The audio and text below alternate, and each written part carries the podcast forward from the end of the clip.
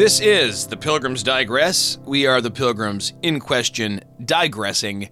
I am Zachary Bartles, and this is the Sage One, not to my left this time, but a- across from me, Yeah, as equals. um, so that we don't like look away from our mics a lot while we while we try to make eye contact. Uh, Mr. Sagacity is his name. It's on his birth certificate. We are talking about chapter 20 today of the Pilgrim's Progress as we have numbered them, and I'm going to come right out the gate and explain that just a little changes have been made in order. Um, we've got these guys going right from the kind of bliss of that Sabbath day rest that they get after leaving uh, the Doubting Castle to talking about little faith. And I, of course, then, as I have been trying to do, had to take a kind of flashback, a reference back, and show not tell. That's that's become since Bunyan's day, undoubtedly, a real uh, kind of vanguard of writing fiction. He talks about as they discuss Little Faith and these three robbers, how he has contended with them, fought with these three robbers, and it was difficult, and yet we never see him do it. It implies that there's a lot of stuff maybe happening to Christian on his walk that we're not privy to, right? I- And and maybe this isn't exhaustive. Maybe this isn't his whole life. Maybe part two could have just been like other stories from Christian's life sure. because they haven't all been related. But uh, I have the day start with him going to, you know, it's he's feeling good, he's feeling safe. He goes to gather some berries so they can have a nice little breakfast and look at the mountains together. those strawberries. You got to go after those wood strawberries, and instead he uh, finds guilt, deep doubt, and faint heart. These are the same guys who jumped Little Faith, took his spending money, but didn't get his scroll, didn't get his jewels, and uh, they attack Christian, and they find him a little bit harder of a, a mark than Little Faith was. Yeah. What do you think of the battle as portrayed? Is it too easy for Christian, given how he talks about it later? I kind of was thinking it might have been. I think though coming out of like the depths of despair and still having promise ringing as the key. No. You know, he's been through it. It would have been interesting maybe if they're the ones that push them off the road, but of course that's not what that's not how Bunyan wrote it. But I think that having a hard fought inward battle that he's just come out of makes this makes this outward one. He he knows what you know where these people are going to push him. Right? They're going to try and take assurance from him. They're going to try and take his jewels from him if they can find them, and they're probably going to leave him back to despair because that's where these things will lead you. Mm-hmm. Yeah, no, he has to fight tenaciously, tooth and nail. He has to fight dirty, right? Um, he has to, you know, sever the leg if that's what's presented in these moments. Um, so I think it's right on. Yeah, yeah, yeah. Fighting dirty in sanctification, I think, is something you learn early on. Yeah. that uh, there's going to be an opening. And, you know, in another podcast I did uh, called Give Sin a Body Bag, which I encourage you to Yeah. check out. Uh, it, it was, in, especially if you're into the Karate Kid and its spin offs. I played this World War II era training video that was basically designed entirely to get young men who have been taught their whole lives to, to play fair and fight fair mm-hmm. and never hit a man when he's down or hit below the belt to go no when we're dealing with these these german soldiers a thumb in the eye is good stabbing Yeah. them in the back is good basically telling them this this is not going to be won by us playing by the rules Yeah. and the, you know if there's an opening you take it and the same thing is true with sanctification. And when you read that there is a way out presented you know it's been translated a way of escape and things but in my mind you have that promise that there's when, when you are faced and whether it's temptation to sin or temptation to despair or to just hand yourself over to a sense of doubt and unbelief uh, or to be faint-hearted. Yeah. cowardice is a sin Yeah. and we forget that you know? And whatever that temptation is you look for the way out and it might be a way to escape and get out of that place and you're no longer tempted or it might be a weakness uh, of that temptation. It might be wait my sword's right here and that guy's leg is right here. Yeah. and there it goes. Uh, you you don't wait until everyone's back on their feet. And i think that's a, a pretty accurate picture of when i've had success in the Christian life It has been, Lord, show me where I can find any advantage and press it. Yeah. And, and so this fight is, yeah, it's kind of dirty and, and it's kind of a knockdown, drag out fight, not not a uh, you know two guys with swords dueling like in the movie Swashbuckling. Uh, and then he goes back, and that in our telling is what prompts this discussion of Little Faith, a story that he heard when he was getting all this teaching and information in the Palace Beautiful uh, rather than yet another guy that they knew. That- That's how I present it. Uh, and Hopeful's just learning about it all. Of course, in the original, the discussion of Little Faith is prompted by the story of Turnaway because they see Turnaway and then they talk Little Faith. So I- I've just re- rearranged things a bit. Then we have them reach the shepherds, and then we have them going on and uh, encountering the flatterer. So not much, not much changed here, um, and a lot of texts to look at. So shall we get started? Let's do it. Of course, we've already pretty much talked through the idea of little faith um, in the vignettes, and you can go back and listen to that. Vignettes part one, uh, we we kind of told the whole story, took apart uh, both the folly of what he does Yeah. and the fact that in dealing with people who struggle in that same way, we have to be very careful and very kind and compassionate. And in an interesting kind of reversal of roles here, hopeful kind of goes after this guy and Christian Yep. defends him. Uh, and hopeful is basically saying, like, these three are cowards. They're nothing. I mean, they Yep. run away because someone's coming up the road. He should have been more stout hearted. He should have. He should have just plucked up his courage and fought them, Yeah. like I would have done. But he didn't do it with the giant despair. Right? Yes. So, right. you know, And, and, and Christian says, "Yeah, I mean, I that's where I was this morning. Easy to and say. until you've been there. Uh, and I think that uh, some of the more interesting stuff that he brings up is that this is the same trio of brothers who took down David, the great warrior king. Who took down the, the prince of the apostles, Peter, who was willing to draw his sword and say, Okay, bring on the mob one at a time, all at once. I don't care. Yeah. I'm here to chop off ears and you know give out tic tacs, and I'm all out of tic tacs. Yeah. right?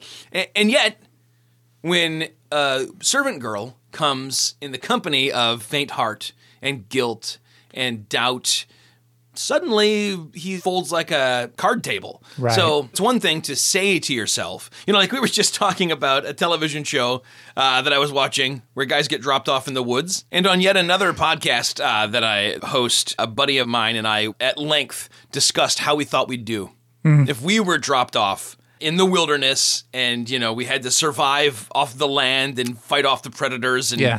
and we realized very quickly how laughable it was You- not being there you have no idea uh, and I've not been there. You've you've much more than than I lived off land and and you know spent many days in the you know sleeping under the stars. I did it three days. three days and re- regular Tarp, yeah, tarp and knife. It's day and a half got. out, day and a half back in. Ye- well, it was just kind of out in the wilderness, and and you knew geographically whether people were.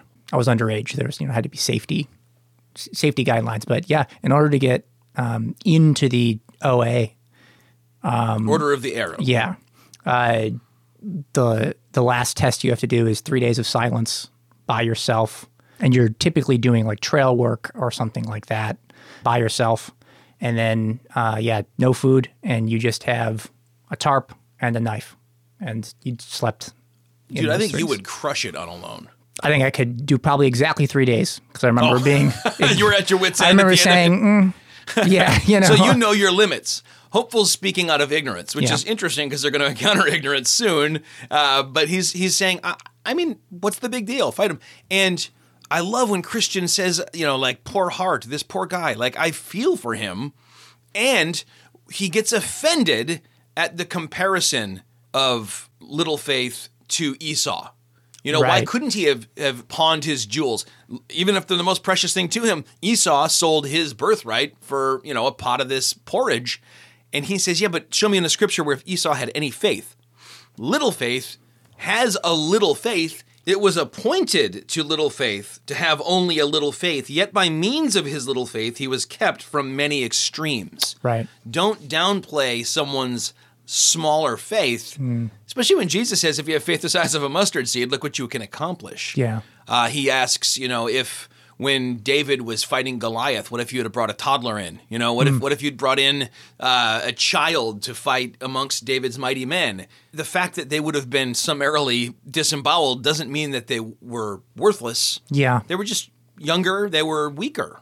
Well, and some of the context to that, Christian's argument is that even even God's great champion, right, great grace, has scars. Yeah. And that he's he's actually done battle with, you know, these three. And despaired of life in the midst of it.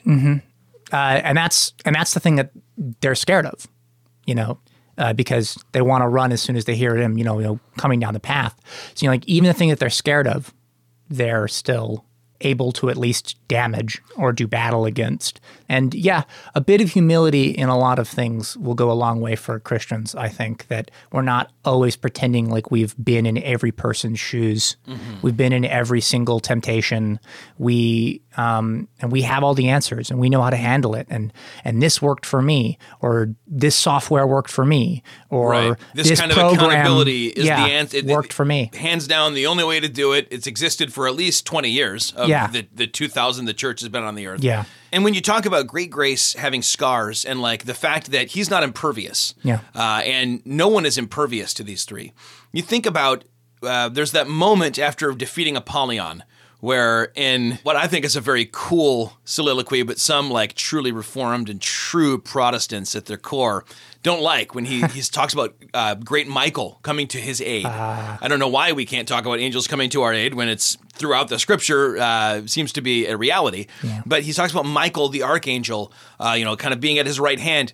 And yet, what does it say in Jude? When Michael the archangel contended with Satan over the body of Moses, Moses. he did not dare speak blasphemies against him. I'm paraphrasing, but I think I'm pretty close. But instead said, "The Lord rebuke you." And if Michael, this this greatest of all the angelic warriors, is not going to be cocky hmm. about you know winning spiritual battles, obviously this leads us into be careful. Anyone who thinks he stand, lest he fall. Yeah. The moment you think you've got your your two, you know, you're you're the tub standing on its own bottom, to quote Sloth, Right. uh, you're going to tip over and spill. Uh, so the discussion gets a little bit catty. Mm-hmm. There's there's Sure an does. insult. There is a interesting insult that Love it. I really, yeah, Hold on, let me find the original language. Oh, and you know what? This is the version I had printed out has got some updated language, so I won't have it. Do you have mine's the, also updated. language. Okay, Yeah. I think what it says is you are like one. Hold on, let me let me even just Google it. I think we've all been there. I found I found the text. you know, when you were in junior high, kids said mean things. Yeah. You know, a lot a lot of bullies would would kind of look at you and they'd be like, "What can I say that would just eviscerate you?" Yeah. And uh, I think someone has said to each of us, "Thou talkest like one upon whose head is the shell to this very day." If I had a dime every time I heard that growing up, You'd have no dimes. I'd be exactly where I am right now. Yeah. but obviously, it, it smarts for hopeful, and it's, it makes a little rift temporarily between them. Uh, and and as we were talking about earlier, Christian doesn't even apologize when he's like, "Why No. are you so Yeah. sharp?" or whatever he says. Uh, uh, Christian basically says, "No, no, no, no, don't don't get the wrong idea." It's a compliment. All I said is you Yeah. remind me of some of those brisker birds that run to and fro. I mean, yeah, let's get past that to the actual topic of debate, and you'll see that I'm right, and all will be fine between you and me. Yeah. Another instance of a kind of a lack of humility there, maybe. Yeah, yeah, and on the part You'd of this, find this older. Christian, mm-hmm. right? That that he should be the quickest to say, "Let's make sure that my brother doesn't have anything against me. Mm. Let me let me even maybe I'm in the right, but not point that out and That make a big is- deal out of it." That idea is common, though, right? The older needing needing the younger to know their place. You see it obviously. Timothy was having those issues, right? Because Paul explicitly has to say, "Don't let anyone, as a you know, because of your age, Yeah. look down on you and you know discount you," because it's a common thing, I think, and it probably goes both ways. It's probably really also common that younger people aren't showing the respect that they ought to for Yeah. their elders because those warnings Paul has to write too about how Right. how we correct older people. both of you Yeah. Mm-hmm. are in danger. The young man and the old man, the young woman and the old woman. Yeah. The, the, you need to be careful that you do not discount someone. Yeah. because and and I mean you almost can understand it more with the older man because he can remember being the young man. Yeah. And he remembers how he thought he had all the answers and then later learned that he didn't. I have no memory of being an old man. Right. Yeah, we haven't been there yet. I mean, I, I I'm Well- getting a little bit. Yeah, shut up. I'm I'm 44, man. Come on. Um, but they, there's a little gray in the temples, but You look good. I, I get carded once in a while. So I'd card you. you'd card me. Thank you, buddy. I appreciate that. Yeah. but but like the idea that you don't have anything to contribute when clearly, Hmm. without hopeful, Christian's done at this point. He doesn't even make it this far. He's already killed himself. He's killed himself. He's gone with other people Mm-hmm. he shouldn't have gone with. He's screwed. And of course, if it hadn't been for a Christian, Hopeful would have gone up to, you know, look at the, the hill Lucre and been pushed down into the mine and Mm. Yep. died. So, yeah, these, these guys need each other. And the moment the enemy can, you know, make the house turn against itself so Yep. that it cannot stand, he has won. Yep. That's always going to be number one tactic of the enemy in the church. Try and drag people away from sound doctrine and try to divide the church, usually over the issue of sound doctrine. Right. But if it can be over something even foolish and silly, all the better. Right? If, if you can divide, you know, you hear churches Mm. Color dividing over whether Adam and Eve had belly buttons or whatever. Sure. You say color of carpet? Color that's, of carpet. That's happened. it's a yeah. common, yeah, one you hear in especially small independent Baptist churches and things Right. like that. You hear, oh well, what color are we going to paint the nursery? You know, well, think- I think church split coming. yeah, yeah, silly though, silly though, and not expressive of the love that we're supposed to share because we're sharing in the blood of Christ together. To let something small and earthly and unimportant largely come between us, I think also is really exposes how well you know Christ. I you know? understand that in the underground church in China, churches Oh, it often happens all the split over time. the color of carpet. Yeah, it happens all the time. the color of whatever like rug they happen to find in the alley, and so they can worship music just quite isn't. Yeah, right. quite, Worship quite- wars. It's not bringing in the youth. We gotta. the fact that that's funny because it's so sad, it Mm. Yeah. like really highlights the issue, though. That that, and I think, I mean. I'm not one of these guys that's like, oh, the church is being persecuted like never before in the West. Right. But I think we can agree that we're in a season of general hostility toward the gospel and increasing hostility toward the church. and unity matters more than it ever has. We're going to Yeah. Mm-hmm. learn quick, aren't we? Yeah. And, and those people, I think, who would be quick to divide over nothing are going to disappear. They're going to say, Mm. well, I can't. I'm not going to stick around and be treated this way. Right. And those who are going to cling to the cross of Jesus and say, I don't even want to, you know, reject you or break fellowship with you over something serious like baptism, believers versus infant, or, Yeah. you, know, you know, something, as long as we all say salvation by the death and resurrection of Jesus, grace alone, faith alone, let's let's just hold tight to each other. And Christian and faithful get there, and they rediscover it again and again. I think uh, every time they they kind of tend toward turning against each other, it's reinforced for them. Without each other, we're in trouble. Yeah. From there, then they do arrive at the beautiful, delectable mountains. Uh, delectable again, not meaning tasty here. Yeah. I almost changed it, and then I was like, no, it's such a cool sounding title, Mm-hmm. and there's not really any reason to change it. I think we got to change Beulah Land because it sounds like just like full of grandmas. This is Grandma City, right? And I love grandmas, Well, but, but a- oh. Beulah Land is for everyone. Yeah. and you start looking at the Hebrew and stuff, and the, I don't know. uh, We might have to just keep Beulah Land because I don't know what else to call it. there is a uh, there's a hymn about Beulah's land. Sweet right? Beulah's Land. We Yeah. Mm-hmm. sang that at my church in Grand Rapids week after week after Really? week. Can I tell you something? Yeah. You know, this is transparent. I hate it. I hate that song so much. I hate that song so much. See through you right now. Yeah. so transparent, dude. That's strong words. I think I've heard it maybe twice, and I remember I'm all for the historic songs that have, you know, carried saints along the way. But I mean, maybe we can I think that one might be more of a 1950s. maybe like, we can cut bouncy- some of these out. It's like one of those Faygo Pop commercials where everybody just puts their arms around each other and sways back and forth. If that's your favorite hymn, uh, we don't mean to offend. No need to send an email, strong, strongly worded email that, that Mr. Sagacity and I are like those upon whose heads the shell I was saying, but, but maybe this- maybe you should check in the mirror on the top of your head and see if there's a shell. Yeah, because you're wrong. Yeah. At any rate, when they arrive, they find along the highway side some shepherds, and uh, we've got Luke 2 8 given as a text, but that's just about shepherds watching their flocks by night. These shepherds are there uh, to watch their flocks. Yes.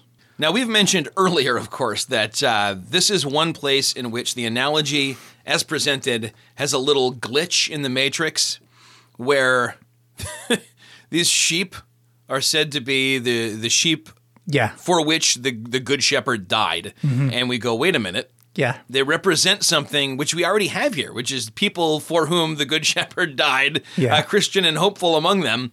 Uh, I, I tried to keep the shepherds and the sheep because the shepherds are important, Yeah. but minimize that and kind of mitigate that problem by having them just emphasize these guys, they, they hear the shepherd's voice. They come, they know that he will be the good shepherd and lead them beside still waters and into green pastures and all the rest, and kind of gloss over them representing something that's already present as such in Some the kind of weird Nebuchadnezzar, but like reversed. bunch of humans out there grazing. but but it's not is- a curse. I guess you're right. But it's there not is- a curse, is there's it? some biblical Yeah. precedent for that. Yeah. Uh, in that uh, you, you have an eagle man, Yeah. Nebuchadnezzar. He gets feathered hair like it's the Yeah, 80s. digging around He's there. got claws. Yeah. He's, he's digging. He's. yeah, that, that's a troubling image, though, and not this a is a one. nice one. This Yeah. is a very nice because they're now going to soon be within sight of the gates of the celestial city. Yeah. And even though there are some unpleasant things to see, uh, it's it's going to be mostly good.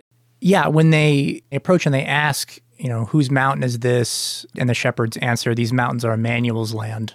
Um, they are within sight of his city, and the sheep also are his. He laid down his life for them. A quotation there is John 10, 11 through 15. Good shepherd stuff there. Uh, also, uh, frequently proof texted by Calvinists, right? Um, but Yep. we, I think that anytime any text becomes just a proof text for a doctrine, uh, it's been abused and misused. Even if we're not twisting it, meaning returning it from its its original meaning, it's a beautiful picture. Would you read that for us? Do you have that? John ten, what eleven through fifteen? Yep. I am the good shepherd. The good shepherd lays down his life for the sheep, even as the Father knows me and I know the Father, and I lay down my life for the sheep.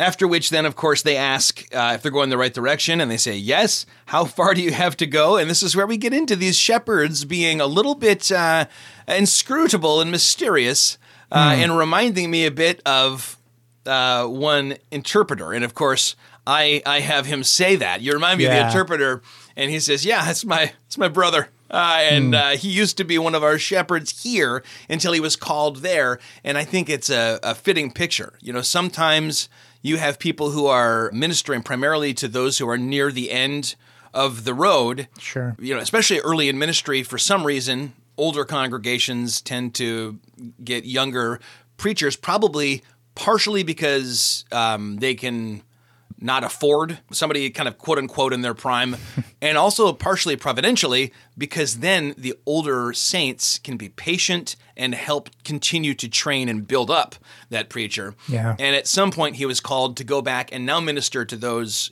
who are kind of clueless about the way, who have just gone through that wicket gate. Goodwill said, "Hey, look to the the side of the road up ahead, and you'll find the interpreter." And he's giving them kind of this initial catechism, uh, Yeah. catechesis. I don't, I, I mean, that's all. That's all my uh, invention. But did it not remind you of the interpreter when they started doing the the wonders? Yeah. Well, that's what's interesting is that in my reading of it, the interpreter had always kind of been the Holy Spirit, though. Really? Uh, he's he's he's revealing these scriptural truths early on to the Christian, advancing him in knowledge, um, giving him new understanding of obviously images that he has read in Scripture before, um, and and and kind of uh, and kind of securing him in the way. yeah, my my reading had always been that he was a a minister, um, somebody who Magic House. wasn't the evangelist who initially preached the gospel, but someone who was Right. starting to teach some of these initial things. That's interesting. Um, in my mind, now we've we, if you're a patron, you heard us ranting about modalism at the beginning of this episode. Yeah. I wonder. I mean, it wouldn't lean into modalism, but I I wonder about if Bunyan portrays the third person of the Trinity as just like this old guy at the beginning that they just bump into once and then walk away from. Well, they have one experience in a church, right? Or a Christian does, right? Even though we know that that'd be an experience that they should be having. Well, the interpreter's house, the palace beautiful. Right. All, all Here again, I all think, at expressed the- once. Uh-huh, I think yeah. you know, and you go, well, does it really just happen once? Right. So you are saying perhaps the interpreter's with them all the time, in a sense. or the images and the teachings and the leadings of the interpreter are with them at all times. Of course, what my position kind of has to fall out is that placing the spirit as the main pusher, right? He's the main pusher that starts regeneration. He's already working in Christian in the city of destruction. Then. Yeah, yeah. Right, right, He's- right. He put giving the, him uh, yes. the pack on his back, the burden on his back, and grew it. Right. So Yeah. So, you know, I don't know. Just a just different interpretation, maybe. Yeah, yeah. I'm, I would like to hear from some of you what your thoughts are, and I really wish I remembered what, say, Derek Thomas said about it. Um, I'm going to go back and, and revisit that a little bit. At this point, though, the the canon of this podcast is that he Yeah. is a a pastor, uh, and certainly, I mean, when the pastor is effective, it's not his eloquent words that are making these truths bear fruit and and have an impact on the individual. It is the holy spirit.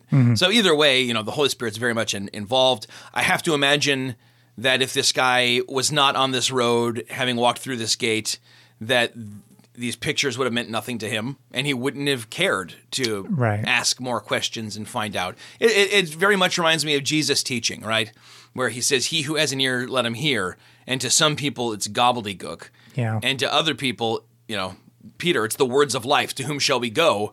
And the difference is the Holy Spirit. Certainly, you're you're trying to um, find something with which to gotcha me. I can see it. no, in no, no, no, no, no. It's not to you. I was trying to. I was trying to find where exactly they talk about their specific role because, because they explicitly say that like they're there for the purpose of guarding the sheep. Yeah. Right. It's like their their explicit declaration is that they are elders. Mm-hmm. Right. They are guarding the sheep against wolves and you know all of the false teaching and destructive heresies that come from the outside. I was just trying to find out exactly where they said that. And of course, the word, I mean, the word poimen in the Greek that, that we translate pastor means literally shepherd. Hmm. Pastor means shepherd. Pastoral lifestyle means shepherding lifestyle. Mm-hmm. Out in the pasture with the sheep. But yeah, that Hebrews uh, 13 2 is an interesting scripture reference there that they've been commanded by the Lord to not forget to be To entertain uh, in, yeah, in entertain strangers because, you know, in the words of the apostle who wrote Hebrews, Paul. some people have entertained Angels an- unawares. an- yeah. angels unawares. in the King James. Angels, are Sure. probably in the in the message, angels with no clue. Abraham did it, certainly. Yeah, Uh, in, well, including not only just angels, but also the angel of the Lord. Yeah. Obviously, he ministered to him as well. Manoah. I forgot. does I- as well, right here. does Lot know right away that they're angels, or are they think so. just messengers? No, why and else? Would, why would he protect them if he thought they were angels? Angels, Right? Yeah. right. So like Lot. I mean, on- on- only a chapter difference too. Abraham, that's uh, that's uh, that's Genesis 18, and Lot, Genesis 19. So it's very very close to each other. They're both ministering to angels. Maybe even the same two angels that were accompanying. Right, the, Mm-hmm. the Lord. Lord, yeah. yeah. That's a that's an interesting idea that they're even being careful to say, hey, you know, you might be angels, so of course you can eat with us, but they still grill them Yeah, so there's a tension here of Yeah. protecting our sheep from Yeah. some who might slip in. So who are in you? the epistolary language and welcoming people and being hospitable to them Mm-hmm. at the same time. Uh, and you know, I was thinking when when I visited Israel, we got to go to this like Bedouin camp where uh, we were brought into this massive tent, sat on the floor on cushions around in a circle. They served us the best coffee I've ever had in my whole life, Yeah. uh, and we got to grill this guy through an interpreter uh, about his life, his lifestyle, and almost everything he talked about was the etiquette of hospitality. And like how if you just showed up there sight unseen. They don't know you. You walk in. They actually wouldn't ask you any questions. I think for like three days Hmm. about who you are, where you come from, what you've done, and they'd feed you the whole time. Yeah. And like there was all this stuff about you know as long as you didn't put your hand over your cup or whatever, they'd keep refilling it. And and and like this notion of being a wandering pastoral people and yet putting such a high value on hospitality. You don't have a ton, but what you have, you share.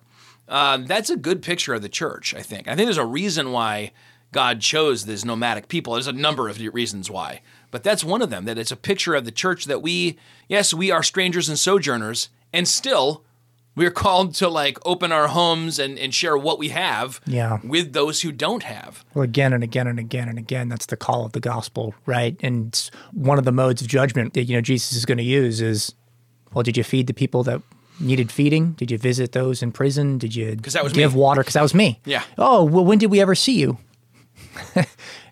Listen to what I'm telling you. Yeah, I'm telling you, just do it. Maybe you are entertaining angels without knowing. Does it matter? No, your etiquette should be the same, whether you're serving the angels or whether you're serving vagrants. Yeah, right? yeah. Who is it? Doesn't matter. You feed them, you clothe them. James talks about how it's false religion that will will close the door, and as we're closing the door, say, "All right, be warm and be fed." Bye. I'm not going to do it, even though, especially us in the West. I mean, you know, you have Yeah. the ability, you have the means. But we have so disconnected and isolated ourselves from everyone else Yeah, that shutting your door would be would presuppose you've opened it, and that's probably not even going to happen. sure. And, and you know, I, I think that there.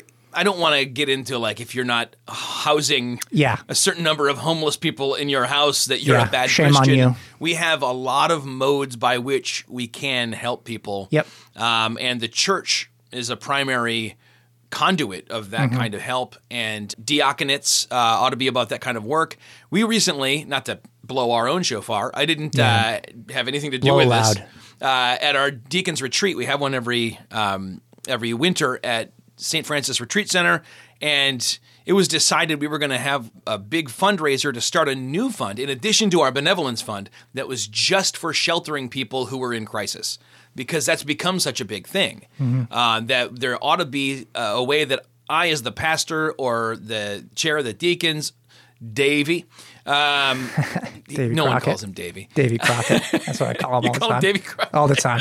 well, I do too now. Um, we ought to be able to just pay for it and Mm. just say, okay, yeah, we're not going to let you sleep on the street. We're not going to say, God bless you, be warm and well fed. Mm-hmm. And at the same time, we're you know we're not going to uh, go against Second Thessalonians and say you don't need to work. We'll just let you leech off of this system that we've put in place. Right. We're going to be very careful about it, just like these guys. They're grilling them, and once they determine you really are pilgrims, then they open up a whole new level of interaction. It's not just come in and have a Yeah. bite to eat. It's let's let's show these guys some of these wonders. And this is my favorite stuff in all the Pilgrim's Progress is these types of things. The interpreter's house, that's anywhere where you know someone's showing mysteries and explaining them. It's so exciting to me. Yeah. You got a twinkle in your eye. What do you think about? Oh, uh, whenever we talk about like mercy ministries and stuff like that, I always think about. I think it's in Second Corinthians, right, where like Paul lays down that in order for a widow to receive help, she has to be at least sixty. You're right. That's always an interesting idea. It's like, hmm, how do they come up with like you know, you know, you know, uh, why is this being written as like, well, this is the this is the standard for the mercy ministry for widows. She has to be at least sixty years old to receive from the church or something. And you look at that and you go, wow, what was that? What was that about? Why? Yeah. It's like when you see like Yeah. the thing that says "Do not hang hangers from the uh, fire extinguishers on the ceiling." You're like, "Oh, there's a story behind that." Yeah. Somebody, something happened, and Mm-hmm. Yeah. Mm-hmm. they didn't come up with that rule out of nowhere. Yeah, yeah. So somebody probably was, uh, you know, if you're 28 and your husband died, and say, "Well, I'm a widow now. Put me on the rolls," and they Yeah. say, "Hold on, you're able-bodied." stuff you could and, do. Yeah, you ought Yeah. to. We'll help you get to that point, but Yeah. you ought to be Could you sew tents? right. If yeah. Paul can do it, Yeah, you know, probably go- could do it. We'll Yeah. Mm. give you Lydia's business card. Go tell her you want a job, and you'll Sure. start at the bottom, and Yeah. she can pay really well because she's rich. You know that kind Mm-hmm. of thing. Uh, yeah, it's it's interesting when when you are in seminary and all your life is consumed in reading these books and all it's in theory, and you're like, I can't wait to get to a church and just do the stuff. Yeah. and then you get there. And I mean, this is a fading memory for me, but uh, I remember being kind of disenchanted. A lot of you know, a lot of pastors wind up in a rural area right away or something. We're here in a transitioning neighborhood in a, rather urban setting. along a major road where, I mean, people, I, I don't think I had sat down in this office for more than an hour and a half before I mm. had my first ding dong at the door and somebody with a story. Mm-hmm. And you start to realize there are a lot of people who are living by kind of leeching off churches, charities, agencies, etc. And you don't want to misuse the dollars that are given to God and put in the, the plate. Right. And at the same time, you can't uh, become the arbiter of people's hearts. You don't Yeah. know what's going on. You, like you said, you haven't walked in people's shoes. It's hard to do, and we really have to to lean on. I think a multitude of people. That's why a diaconate is important, and the leading of the Spirit.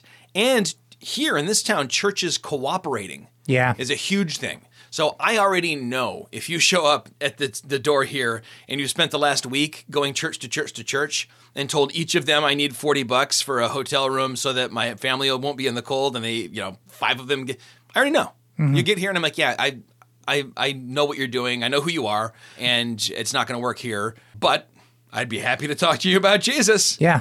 Yeah. Let's pray about it. Yeah. Right. Yeah. You know, let's. uh, it, it's a, it's a fascinating thing. Oh yeah, I wanted to ask you a little bit about making sincere a child, because because you're not given really their you know their features or Right. what they look like or whatever. But but if I had to think of sincere, I'd think of yeah, a childlike faith, a childlike wonder, and that being embodied with a child. You know, I was thinking more of like a young, like a, like a young man, like a Timothy age man. Hmm. Oh, okay. Like like a, you know, he's he's he's a youth, he's a lad. Hmm. Uh, he's running around having fun with the sheep. yeah, yeah. That's what kind of gives me the kitty right vibe. Is like he, he's he still has that love of I'm right, middle aged, and if you showed me some sheep right now, I'd be running around with them too. Well, yeah. well, but I mean, like you didn't you didn't grow up around right? Yeah. you know, this this like this idea. Yeah, so this- he's- he's presumably still- he's yeah. just around these other Ken. But if we're interpreting these people as pastors, it would be weird if he was a if he was a child pastor. Right, right. Yeah, he he could be, be certainly a Yeah. Mm. a young. He's in a sense an apprentice, I think, to these others. And and I think my thought was just knowledge is Yeah. very old and experience is older. Uh, then a, a slightly younger guy. He was called Watchful in the original. I'm like, we've already had a Watchful. Come on, Bunyan. So I called him Sober. Uh, and then Sincere. Sincerity is something that doesn't take a long time to develop. So I Mm. thought he would be the younger guy. And I like the idea of multi generational because Yeah. uh, you know, the very active shepherding is something that was passed on Yeah. via praxis. You don't learn it by reading a book. You learn it by doing it with older people who know what they're doing. They know how to do the lambing. They know how to do the husbandry. They know how to kill the wolf. Yeah, And in the same way, I think ministry is best learned that way too. sure. I'm all for education. I would not trade my seminary education for anything, but I really think I would have done better to have a couple of years of maybe supervised internship, you know, under uh, a more skilled pastor, experienced pastor to help me get out of, you know, my pride out of the way. You know, you when when people show up at a church and think that they've got all the best ideas and you know, the church is like, "Well, I love the zeal. Go for it." Let's let's temper that a little bit with some knowledge and experience. Sincerity is good, uh, but let's temper that with some watchfulness to watch against you know my own pride tripping me up or whatever. Uh, so I think that this, in in my mind, is a, uh the re- the reason sincere should be younger is so that we are. I mean, he, he's going to be the old guy someday. Yeah. But but now he's he's just following along, and they they leave him to watch yeah, the sheep watch the while sheep. they go bring him Yeah, show yeah. the wonders. He's not the one revealing the wonders. You Right, know, yeah. He's he's He's putting in yeah, time. he's putting in time. Yeah. Uh, which which of the wonders is your favorite, by the way? I liked the last one, right? The byway. Yeah, that's, they hated it, but you liked it. Eh, well, it's the examples that are brought up are really, really interesting because Hopeful talks about how he notices, right? They were all pilgrims Yeah, um, at one point, right? So, you know, if you have, you know, Esau in Genesis 25, you have Judas in Matthew 26, you have Alexander in 1 Timothy 120, and you have Ananias and Sapphira in Acts 5.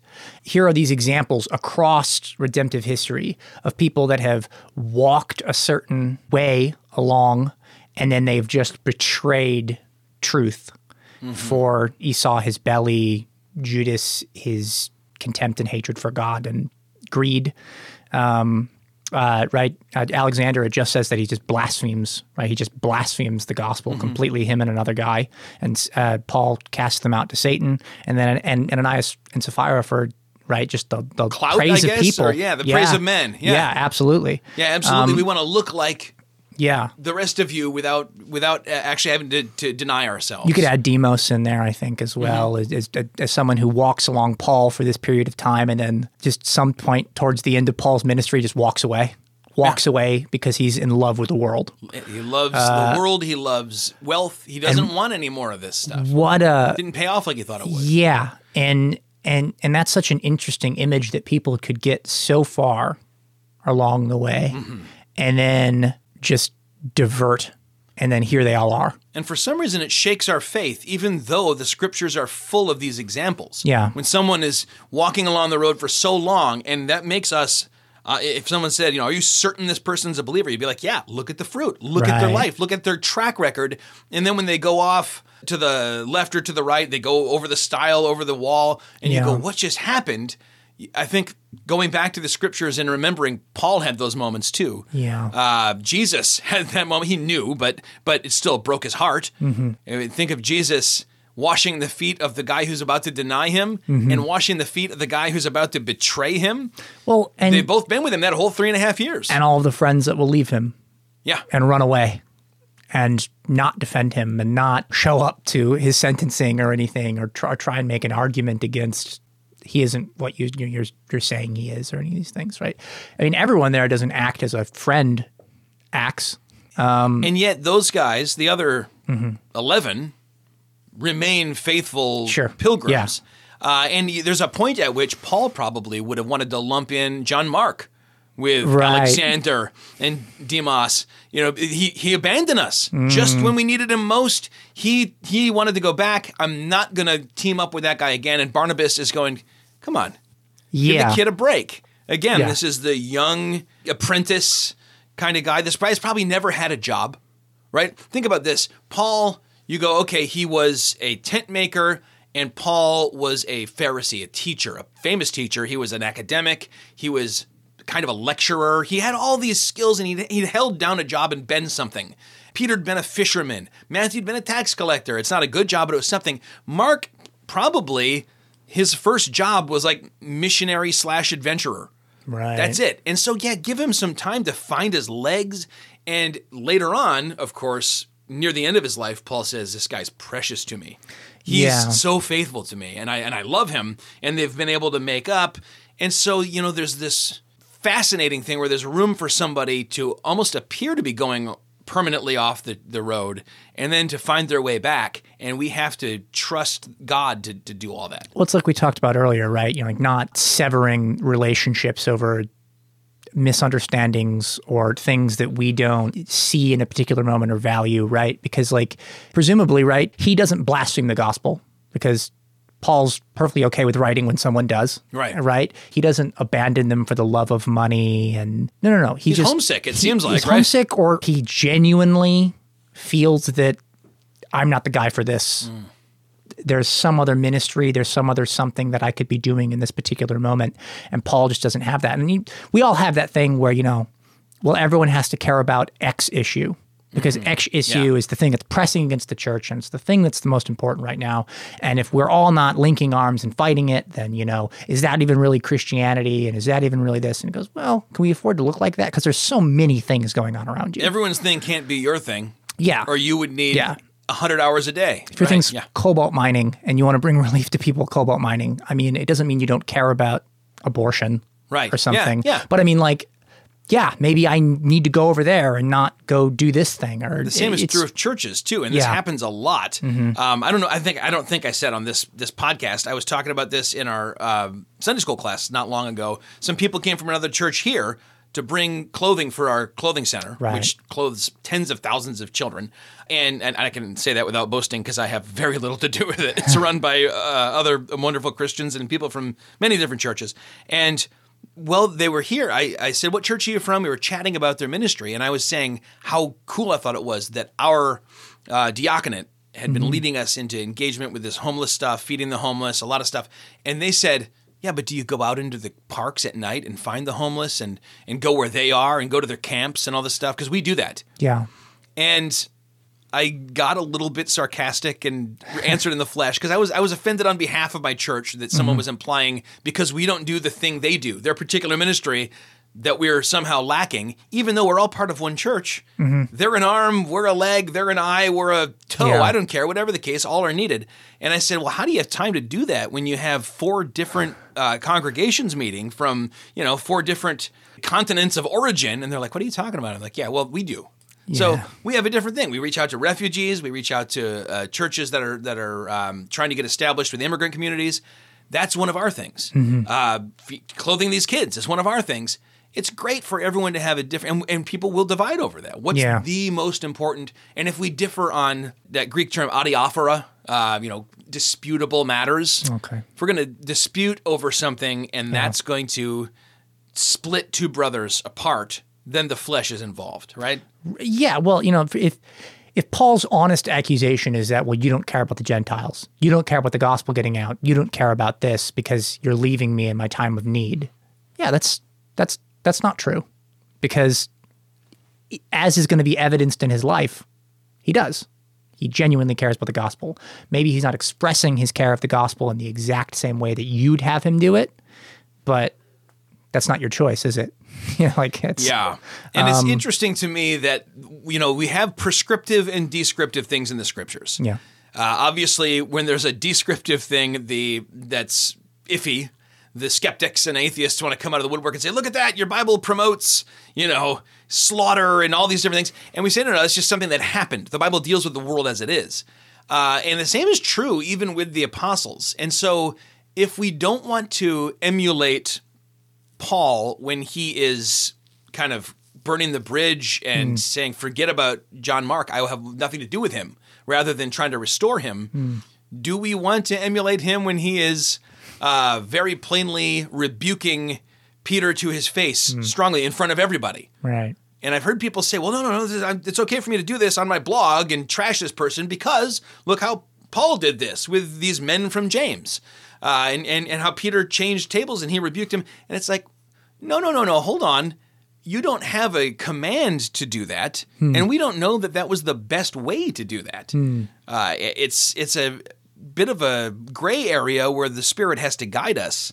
Yeah, so that one's my favorite. Which one's your favorite?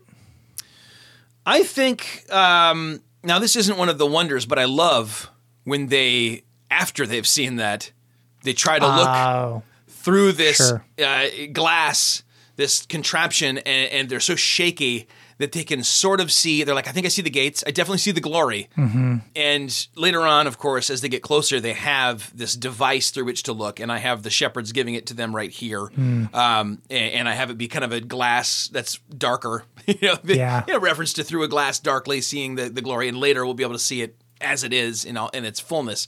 Um, I love that moment.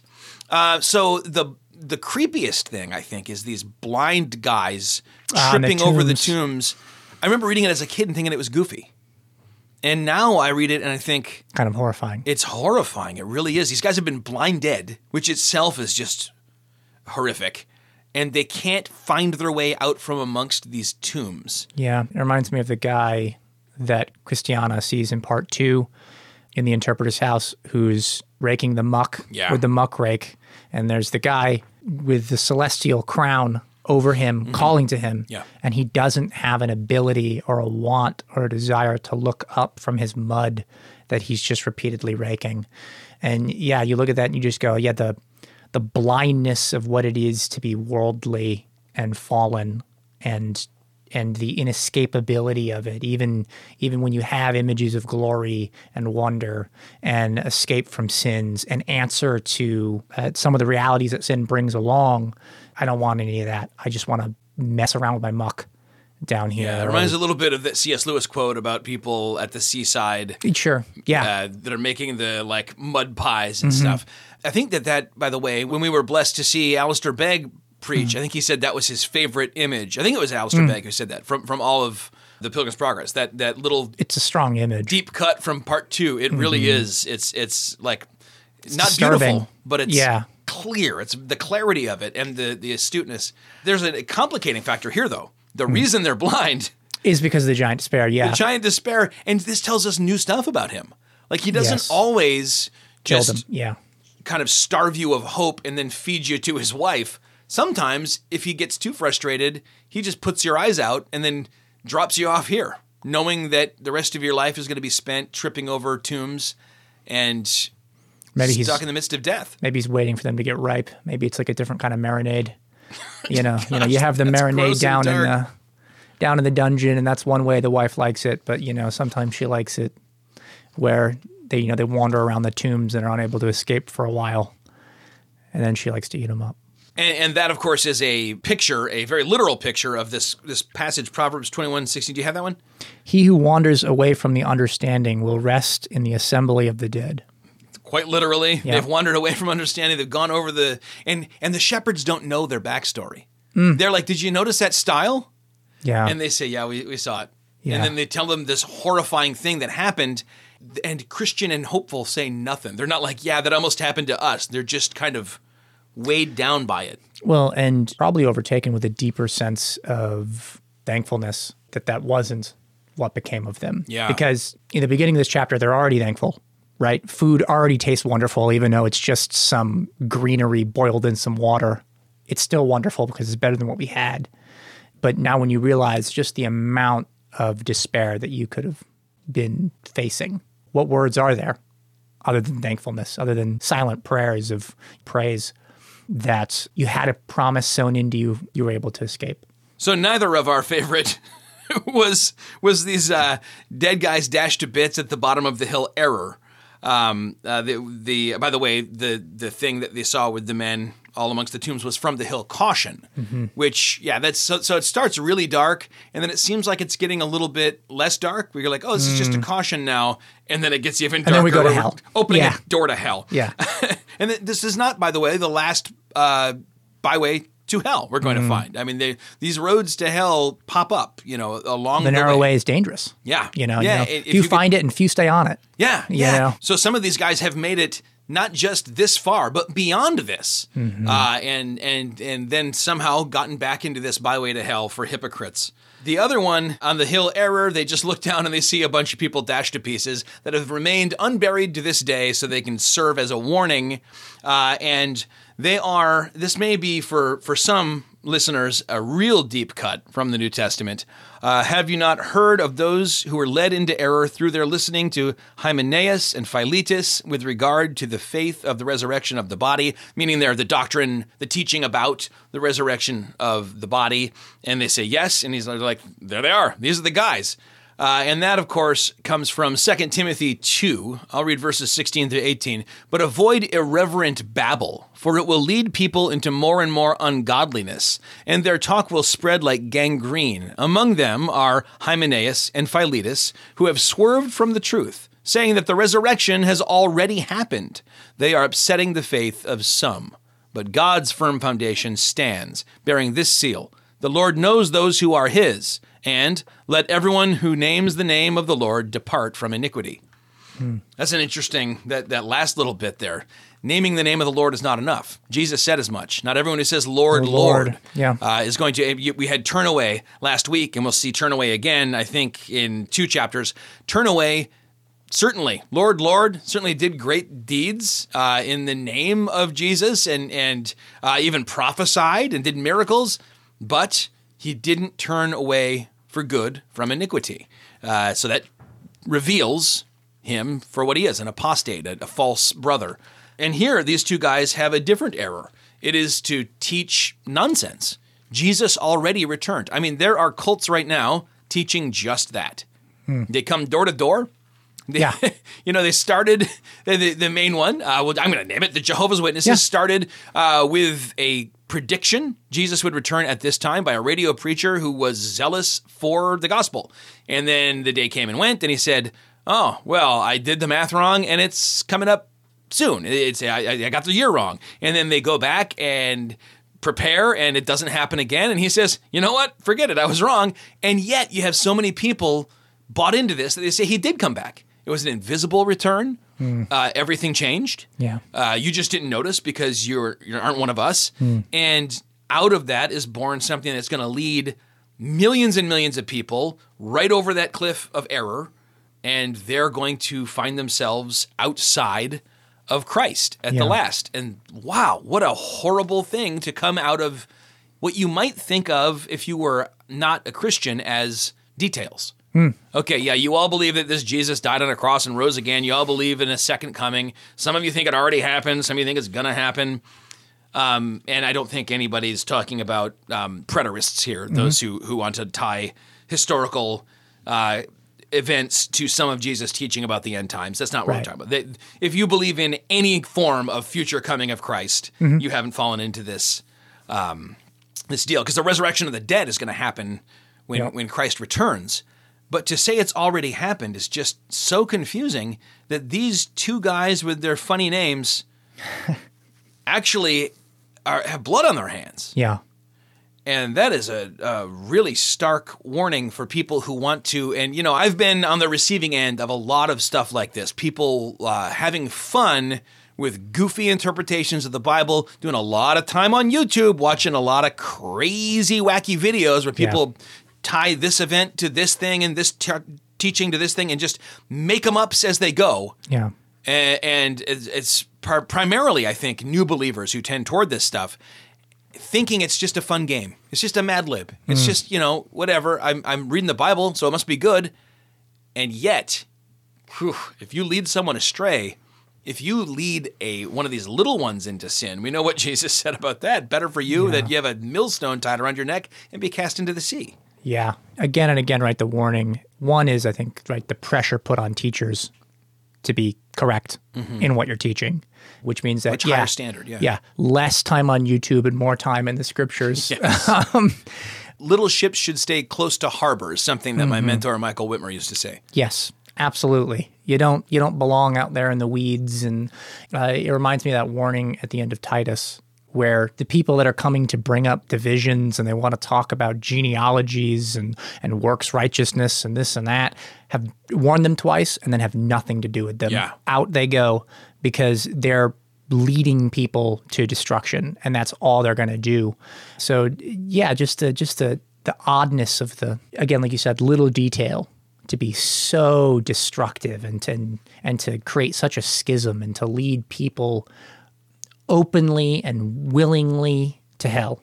Just throw themselves in there with all of the wisdom of the world and all of the promises of false teaching and false angels of light even with you know most of these they get their beginnings with a visitation from a angel right mm, yeah. saying well here you go here's the here's the truth Here's some glasses uh, to wear. yeah, You can read this in a language that doesn't, doesn't exist here you go buddy They're equal opportunity cult Yeah. smashers over here. Yeah. Um, yeah, odd, but destructive nonetheless. These shepherds have to be on guard, and every single minister has to be on guard.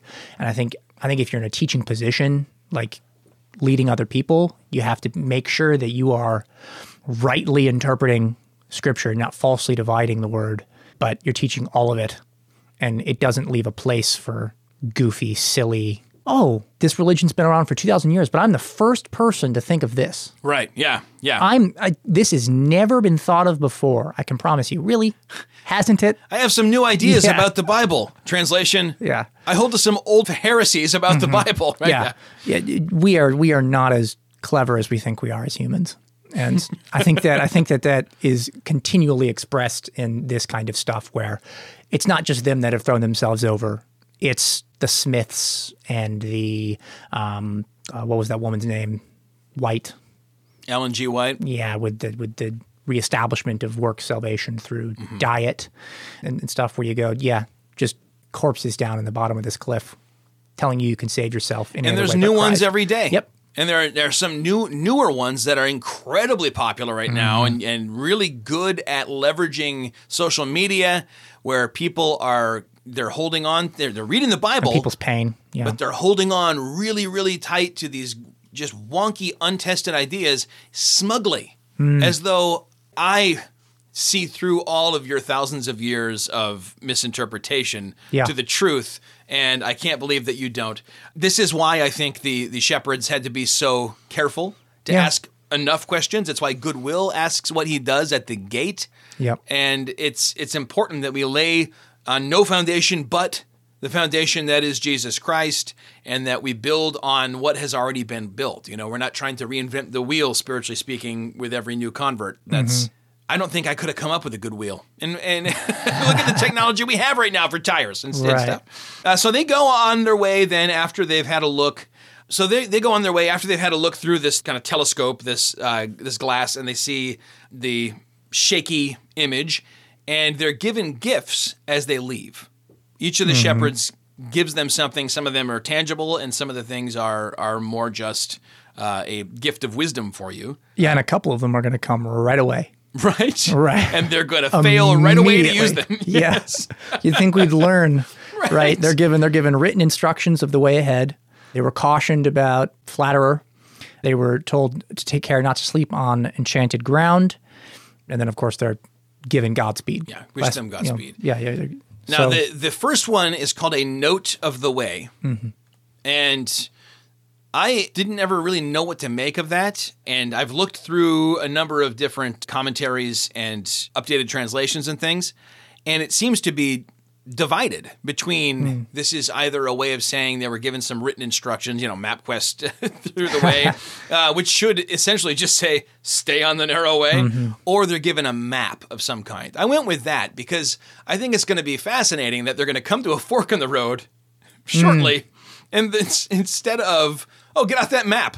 Or let's try looking through that device that we were given and see if we can see anything. They they just and we know we're looking out for somebody.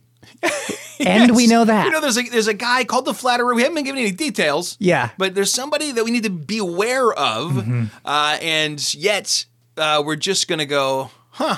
This guy says to go this way. He looks, he, his garment looks like he's trustworthy. Mm-hmm. Why not follow him? yep, right on off the path. Wh- Which is just absurd. So yeah, they have in their possession more than you could want. Mm. Uh, but when you get to a fork in the road, stay on the narrow way. And, and I think it's important that they get there.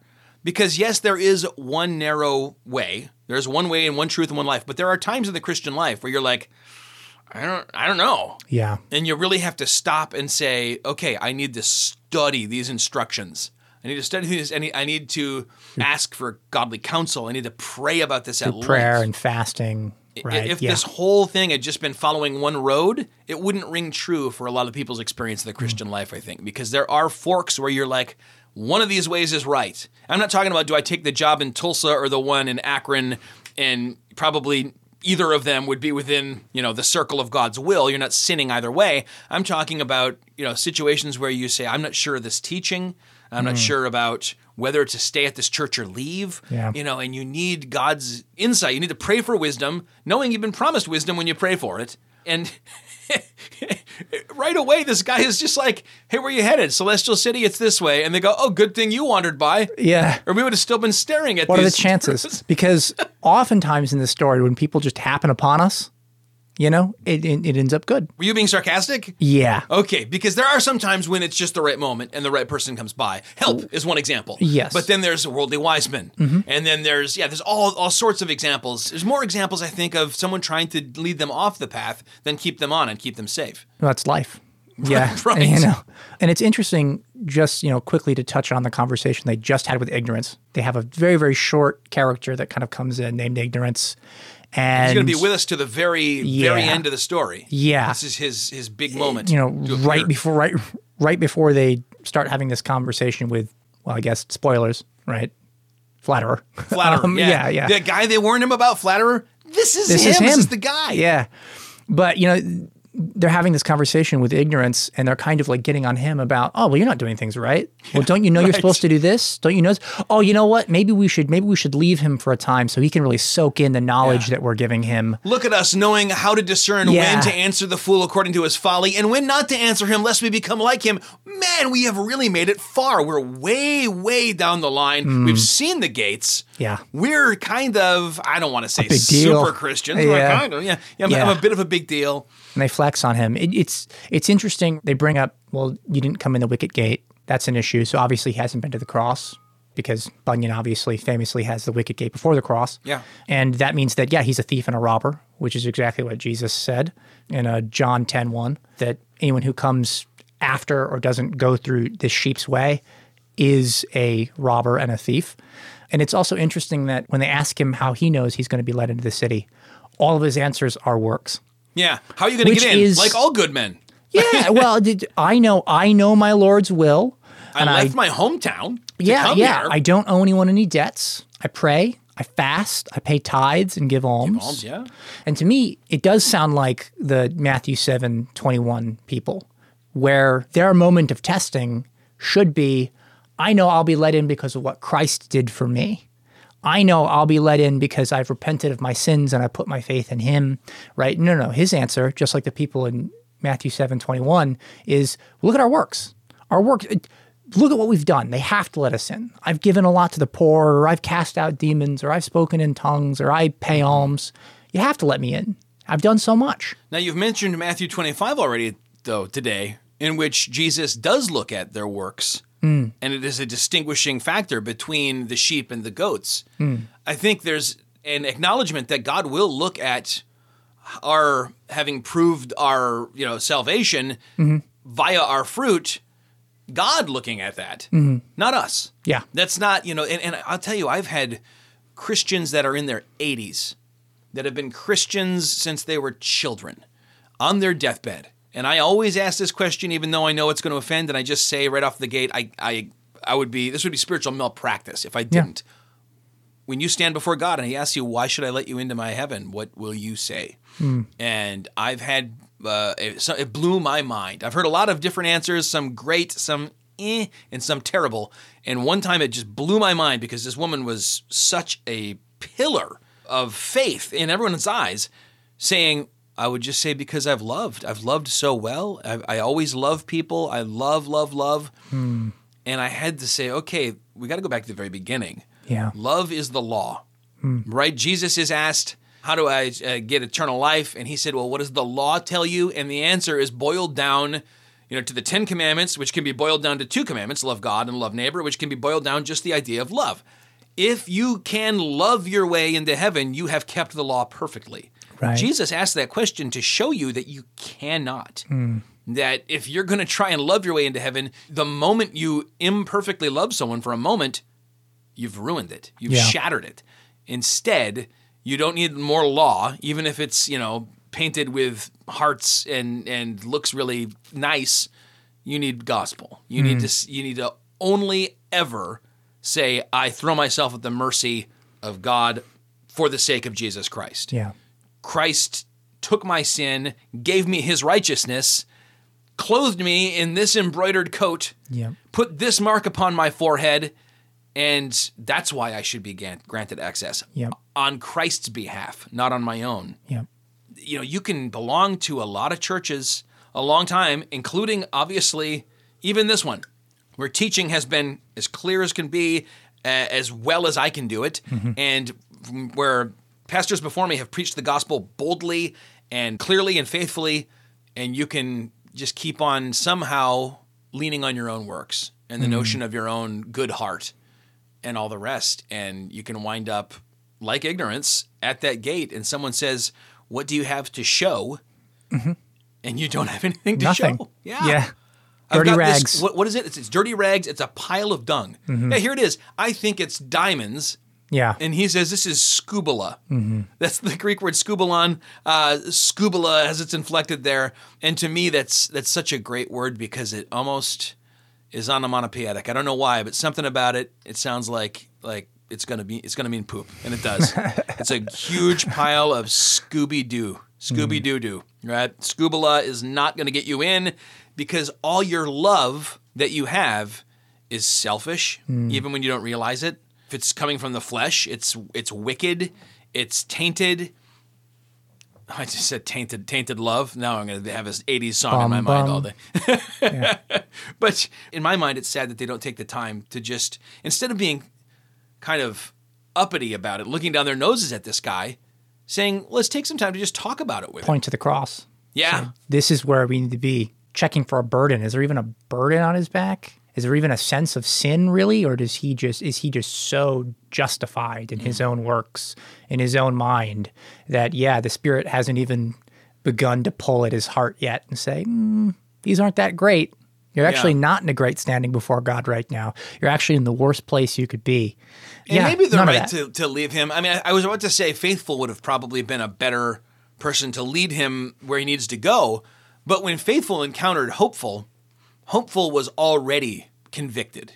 He already readily said, I've tried all this stuff. I've tried all the the work stuff and none of it lasted. None of it really worked. And Faithful's like, right, you're exactly where I need to have you to, to bring the gospel to you. Mm-hmm. So maybe, you know, maybe I'm being the hopeful would know if this guy was similarly in the right place to hear the gospel. Well- and so maybe he does need some time to, to digest it. Yeah, they quote Proverbs twenty six twelve. Do you see a man wise in his own eyes? There is more help for a fool than for him. So, like, they're already of the understanding that this guy's so self assured that no matter what we bring up, he's already gonna. Oh, I don't need that. And his response already has been, "Well, you practice the religion of your land, and I'll practice the religion of mine." Just like formalist and hypocrisy said. Yeah, exactly, exactly, exactly what they said. So they already have this idea that this guy isn't going to hear anything we say. Is this just pearl among swine? Is this just taking moments that we're refreshed and we're supposed to be making strides towards the celestial city, and we're going to just waste time having this conversation with a guy who's just going to bounce right off of him? He doesn't care.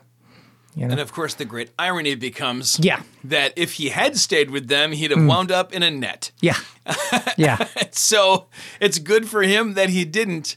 Uh, these two guys, we end the chapter with them in the net with great danger on its way, the destroyer to come and find them not at their best. Yeah. Not, you know, at the very beginning of the chapter, Christian says to these stout brigands or whatever Bunyan calls them, You haven't stumbled upon me while I'm sleeping or wandering around unarmed. You've Yeah. come around me. I'm ready to go.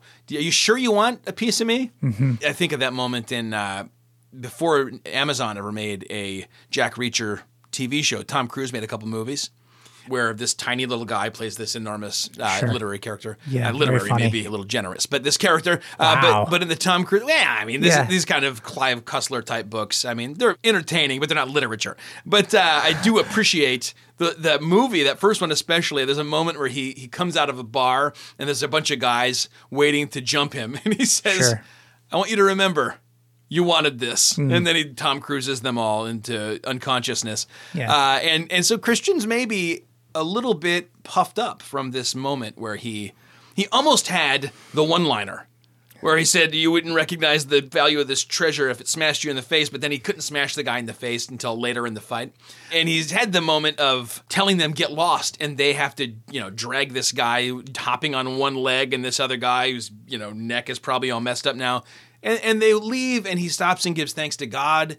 But you can give thanks to God hmm. in a very puffed up way. Yeah. Look at Jesus' parable of the tax collector Yep. and the, the Pharisee who who thanks God that Yeah. he's great. And so perhaps Christians should have taken that moment instead of just to thank God for how great things are going, to humble himself. And maybe if he'd done that at the end, he'd be in a little better position.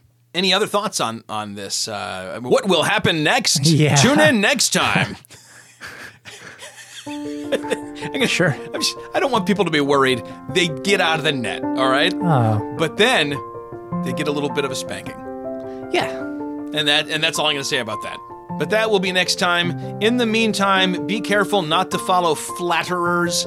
Be careful not to go up to the top of the hill error and take a header off of it. And certainly, above all else, stay on the narrow way.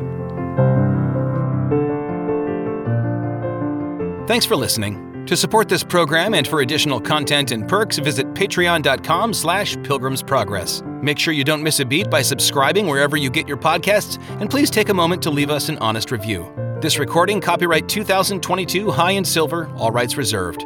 Produced by Brad Atchison and Zachary Bartels. Theme music licensed from pond5.com. Scripture quotations are from the ESV Bible, the Holy Bible English Standard Version, copyright 2001 by Crossway, a publishing ministry of Good News Publishers, used by permission, all rights reserved. For more audio experiences of my fiction, visit www.zacharybartels.com slash audio.